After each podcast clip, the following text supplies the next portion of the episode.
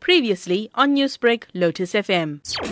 It's been superb. It's been three weeks of uh, real magic, just real revelation. I'm just, I'm just enjoyed myself Saturday. I've done about 710 thus far. I've got 10 more to do to the end, and I've been averaging about 30 kilometers a day. What is the reason behind this venture? I've been teaching for 17 years, and our school where I teach is a fee-paying school, so we do charge a fee. And over the past few years, I just established that a number of children are having this great difficulty having been forced to leave school because the parents can't afford fees. And our school is very much. I've, I've been part of the St James School for 17 years, and I've also been part of for School of Practical Philosophy for 24 years. So together, over 40 years. So I, I, the school is a very strong spiritual ethos, and I felt was said that children are missing out on this ethos because of their, the circumstances they're in, and hence I decided to raise some funds for them. What do you plan to do with those funds that you receive? It's going to help children with uh, some kind of bursary. It's just uh, to be decided how we're going to go about doing it, but uh, it will definitely help children to get into the school, whether it's on a 50% or a 75%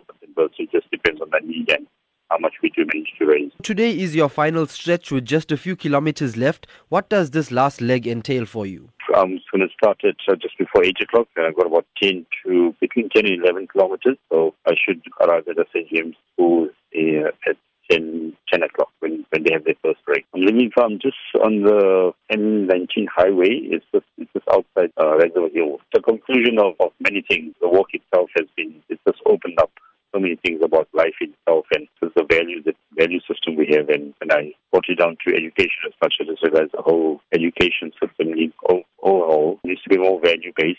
We've missed it along the way for many years now. It's just been quite a tremendous journey to open up these things to me. Newsbreak, Lotus FM, powered by SABC News.